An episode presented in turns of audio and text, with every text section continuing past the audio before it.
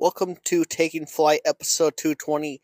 Today, John and I have a lot in store for today's show, so stay tuned and welcome to another episode.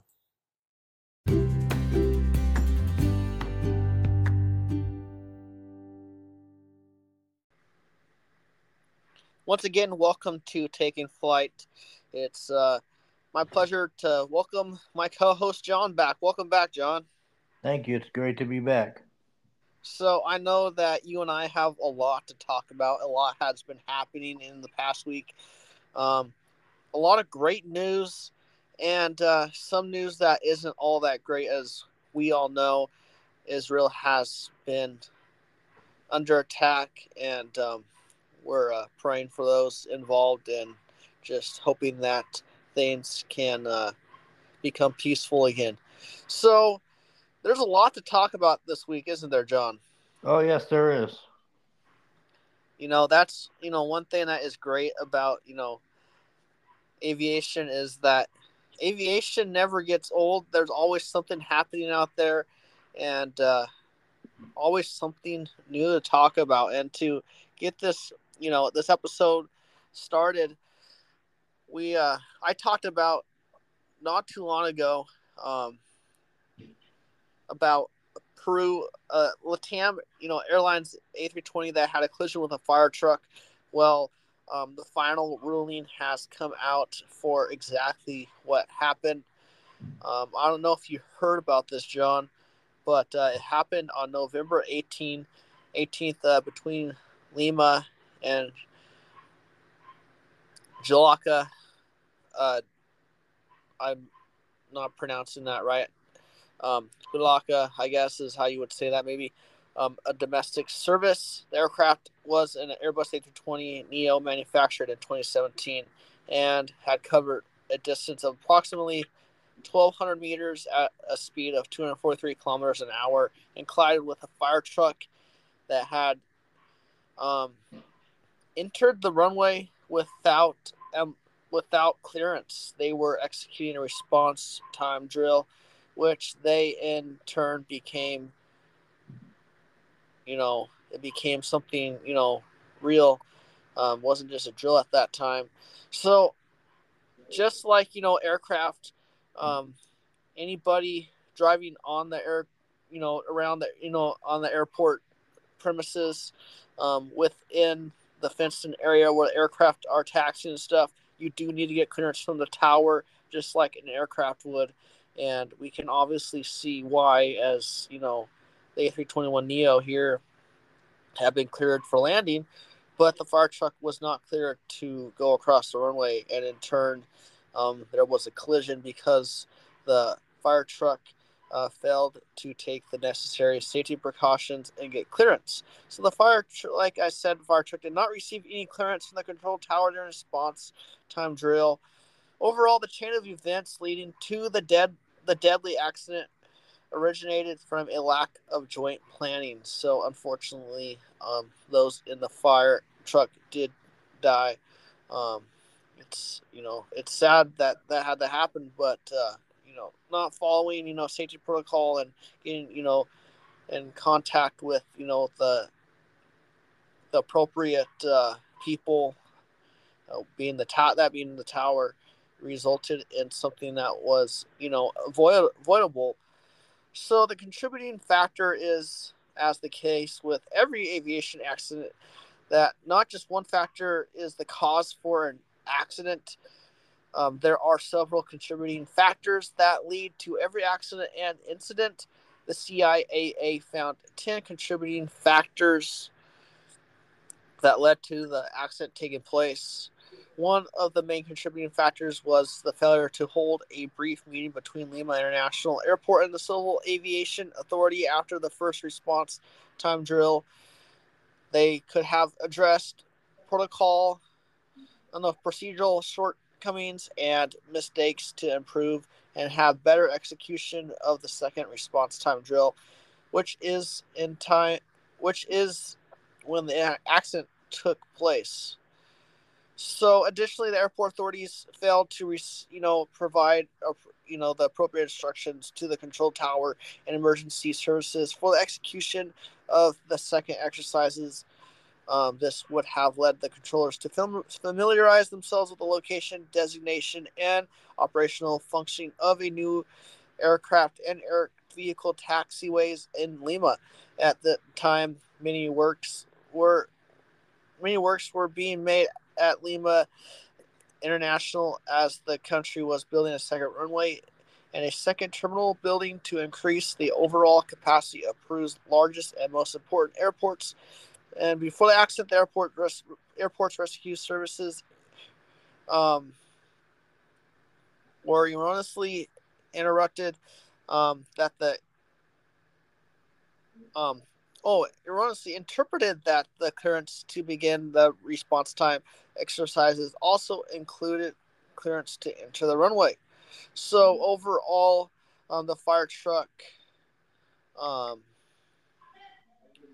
uh, air, tra- uh, air traffic control authorized LATAM's crew to depart from runway 16 left. Sorry, they were departing; they weren't landing.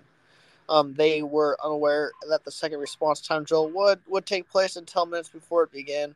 Therefore, they had no capacity to analyze that the possible risks and correctly control the air transit.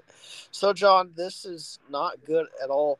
Obviously, the fire department failed, as we, you know, as I mentioned, to you know talk to the appropriate uh, people and let them know what was actually going on. What are your thoughts on this? Well, for one, I, I did know about the accident and I seen videos of it. Uh, I just didn't. I just didn't know what the final report had said. I do know that in the immediate interim uh, report is that they were blaming the pilots for uh, taking off I guess they said that they should have known that the fire truck was going to be entering the runway. Um, but I didn't know. I did not know or had heard of what the final report had said. Yeah. But I I did know about the accident and I had seen videos of it. And I was aware that it was a drill that they were doing at the time. Yeah. So interesting, interestingly enough, I can't talk today. Um, su- supervisors in charge of the rescue vehicles, um, they was unaware of the takeoff approval, and that the aircraft crew was unaware that the response time drill was taking place. At the same time, this all led to a terrible disaster. So, as I mentioned, um, the war in uh, in Israel, um, British Airways has suspended Tel Aviv flights after the Airbus an Airbus A350 uh, had a flight to nowhere. Basically, it took off, it wasn't able to land, and so they had to, you know, they couldn't continue on their, you know, their signed flight. So the British Airways flight from Heathrow to Israel diverted due to safety concerns. Um, the British Airways flight diverted from Tel Aviv, Israel, as the safety situation in the country continued to worsen since Hamas, a group that the British government described as a mili- militant is Islamist movement, attacked Israel from Gaza at, over the weekend. So it's you know sad what's going on over there, but uh, um, we'll hope hopefully uh, things can, you know, get better over there, and uh, we'll see what happens. So, John, I know you have a couple things to talk about before I keep on talking. I, you know, this isn't just my podcast; it's your podcast as well. So, John, what do you have to, you know, bring to the episode? All right. Well, I, I got a few things. Uh, one is American is seeking uh, uh, Tokyo Haneda slots to start JFK service. Uh, seven weekly slot pairings that soon will be vacated by Delta, which I've already said that I've never seen Delta fly that route between JFK and Tokyo Haneda, so I don't know what slots they're vacating. Also, uh, Fort Lauderdale Airport begins construction of a fifth terminal. Um, I don't know too much about it. I just know that they're going to start the construction of a fifth terminal. Uh, United took delivery of its first A321 Neo in Hamburg, Germany. Uh, these these planes will be delivered between 2028 and 2030. Uh, United is excited to have the new A321 Neo in their in their fleet. It's gonna push them. Uh, they're gonna rely on this A321 Neo a lot for their narrow body uh, services.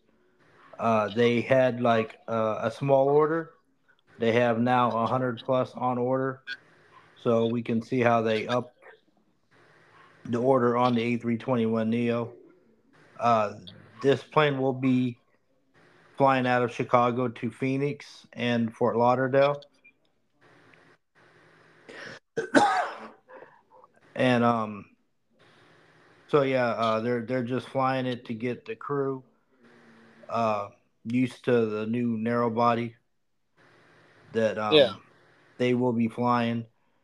Also, American um, flying out of Charlotte. American has added three daily flights to London, and they have added uh, the Madrid to a year-round service, which was only a seasonal service. Okay. They Now, is it also operated by the added- 200 ER or the 300 ER? Uh, American only flies the uh, triple seven two hundred ER out of Charlotte. Okay. Uh, as we know, American flies their heavies into certain airports. Certain airports, uh, like Miami, will get the seven eight seven and the triple seven two hundred and three hundred. Where certain airports, like Philadelphia International, only gets the seven eight seven, uh, eight and nine. Charlotte only gets the triple seven two hundred. Uh, as we see at Seattle Tacoma, they only get the triple seven two hundred. So you know, American tends to you know divide their their their heavies to where they want to fly them to. Yeah, it's kind of you know, I think one reason why they do it is you know you have the 200 ER and that's a little bit shorter than 300 ER, and typically when you're bringing you know they when they land from you know Seattle, London to Seattle, there still are a couple 300 ERs and getting you know these long big planes in there and get it gets kind of tight in there, so it's just I feel like it's easier um, for them to just use a 200 ER. Also capacity, there's probably you know there's enough demand for you know the triple seven uh, to be operated on the London to Seattle route and Seattle to London route, um, but not enough people to fly aircraft as big as the 300 ER. Yeah, I agree with that. Uh, but I also agree that if they're going to add three three daily flights, then they, they might as well bring in the at least one triple seven three hundred ER. Uh, that would mean that there's capacity if they're adding Right. flights. My only thing is, Charlotte isn't like the biggest airport, um, and like there's not that much international traffic coming in from other airlines other than like Lufthansa. Um, is there? There's American. I'm not too familiar with uh, Charlotte. Is there more just Lufthansa that flies into there, or is that the only? I mean, I know Air Canada, but they don't count. They only they fly the the little guys in there. No, the the only real international flights and the only heavies that fly into uh into Charlotte would be Lufthansa and American, and then of course you get FedEx and uh, Amazon. Yeah, it's kind of like Portland. Portland, the biggest aircraft that I see that they get that is, you know, international is for passenger service is the triple seven two hundred ER from British Airways, and they also get the A three thirty Neo, but uh, A three thirty Neo is more comparable with the seven eight seven ten. There's just you know some airports are built different and you know trying to fit a bigger aircraft into a smaller aircraft you know airport it's just you know becomes tight so they want to try to fly the biggest aircraft they can but not create a lot of chaos on the ground that's um that's how i understand it And that would be a very good understanding. So, John, I know that you and I love our coffee. Um, coffee uh, is you know what we drink to you know wake ourselves up. Um, so those of you who you know been listening to this podcast know that I'm a bit of Alaska Airlines uh, fanboy. Um, so Alaska Airlines has come out with a new coffee. Well, has found a new coffee blend that actually tastes better than, I mean, in the the air. The airline is partnering with Stumptown Coffee for it for a new in service blend. As someone gets higher in the air, and I'm talking about flying, not getting high. Like you know, their their taste buds react differently to different foods. The air gets incredibly dry at cruising altitude or around 30,000 feet above sea level. Additionally, atmospheric pressure also drops significantly at the uh, altitude. The comp- combination of both of these factors can reduce the sensitivity of taste buds for passengers. Specifically, the taste buds sensitivity to salty and sweet foods can be reduced by nearly 30%. So, Alaska Airlines has decided to take a step against bland tasting foods and drinks when passengers are at cruising altitude the airlines brought Stumptown Coffee in to create a coffee blend with a favor profile created for taste buds at high altitudes. The chief executive officer for Alaska Airlines, Ben, said that um, Ben spoke about the new coffee partnership, saying, having flown millions of miles, fueled by countless cups of coffee, Stumptown stands as out as first class. Like travel, coffee has a remarkable way of bringing people together. I can't wait for our guests and employees to enjoy a cup of Stump Town when flying with us. And personally, I've had you know coffee on Alaska Airlines and you know multiple other airlines, and it just it's kind of it has like a bitter like burnt taste. It just doesn't taste that great. It doesn't taste like coffee at all. It's you know not the you know the greatest tasting stuff at all. Uh, but with Latam Airlines, when I, I, flew with them back in April, their coffee was amazing. Um, John, I don't know if you have more to talk about before I go on. Um, no, I don't have nothing else. Okay. covered everything. Right. So we all dream about what we will do as you know when we get older, when we're in our prime years. And a 75 year old gentleman um, who was a Dallas resident, Harvey Brown, um, was soaring through the skies at 38,000 feet in a stylish, recognizable uniform um, with all the pre-packaged peanuts you can eat. He can could eat and hasn't and hasn't dreamed about working in aviation. At some has I kind of messed that up. I apologize. Um, so this yeah this gentleman for uh, some time had uh, been dreaming about becoming, you know, a cabin crew, and uh, um, Southwest Airlines, you know, as I mentioned, had a guy named Harvey Brown, seventy-five year old gentleman, um, who was helping cabin crew hand out snacks in July. Southwest Airlines invited Brown back for an exclusive mini training session at the low cost carrier's headquarters. Brown was met with a literal red carpet reception with Southwest Airlines giving him the opportunity to try a simulation flight to New York and kitting, kitting him out in the iconic blue and navy Southwest Airlines uniform. I have links available in the show notes um, so you can watch a video on that. Um, talking about Southwest, Southwest has unveiled a troll livery on their 737 700. Um, a link is also in the description for that, so you can go check that out yourselves. So Boeing is gonna um, be partnering with United Airlines and NASA to test sustainable aviation fuel with um, with an you know an undelivered Max 10. Now, some of you might be wondering what is SAF. SAF is uh, sustainable aviation fuel, as you know, as I mentioned, and uh, it's like cooking oil, and it's all this different stuff, natural gas, and it's supposed to reduce carbon emissions. Um, I know multiple airlines, um, even Airbus, has a goal to uh, minimize carbon emissions by the year of 2050. So we'll see what happens with that. We'll definitely keep our eyes um, open to see what happens with uh, test flights with uh, the Max 10 and uh, SAF.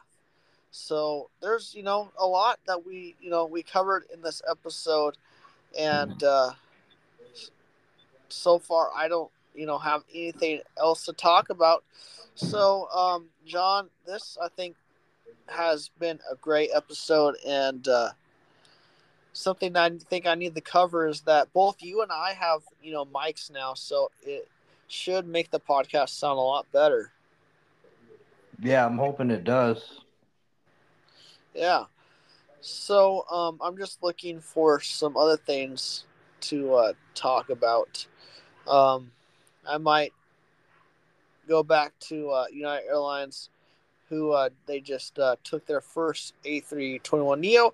Um, I want to kind of talk about their fleet. So currently, their fleet consists of the A320, A319, and uh, they have you know the majority of the aircraft uh, you know are Boeing aircraft. So this is going to be their uh, third um, Airbus aircraft in their fleet. Um, the most modern Airbus aircraft, seen as their all their other Airbus aircraft are quite old. Um, so it's definitely cool to see them, you know, start out. You know, they're gonna, you know, this whole A321 Neo aircraft is set to overhaul its short and medium haul operations as it begins to phase out its oldest A320 and A319 aero, narrow bodies. Now, I listened, um, I forget exactly where I heard this, um, but uh, somebody talked to United and kind of brought up the whole thing about them and their A350, and they refused to talk about it. And you know, I know you, you and I, John, have been, you know, saying that yeah, we don't think that aircraft is ever gonna be in United's livery, and don't ever think it's gonna fly with the airline. And them, you know, not wanting to talk about it, and just kind of, you know, walking away from that comic, just kind of, you know, lets us know that the aircraft isn't too important to them. So we'll definitely see what happens. So this has been episode 220. Want to thank you for listening. Until next time, fly safe.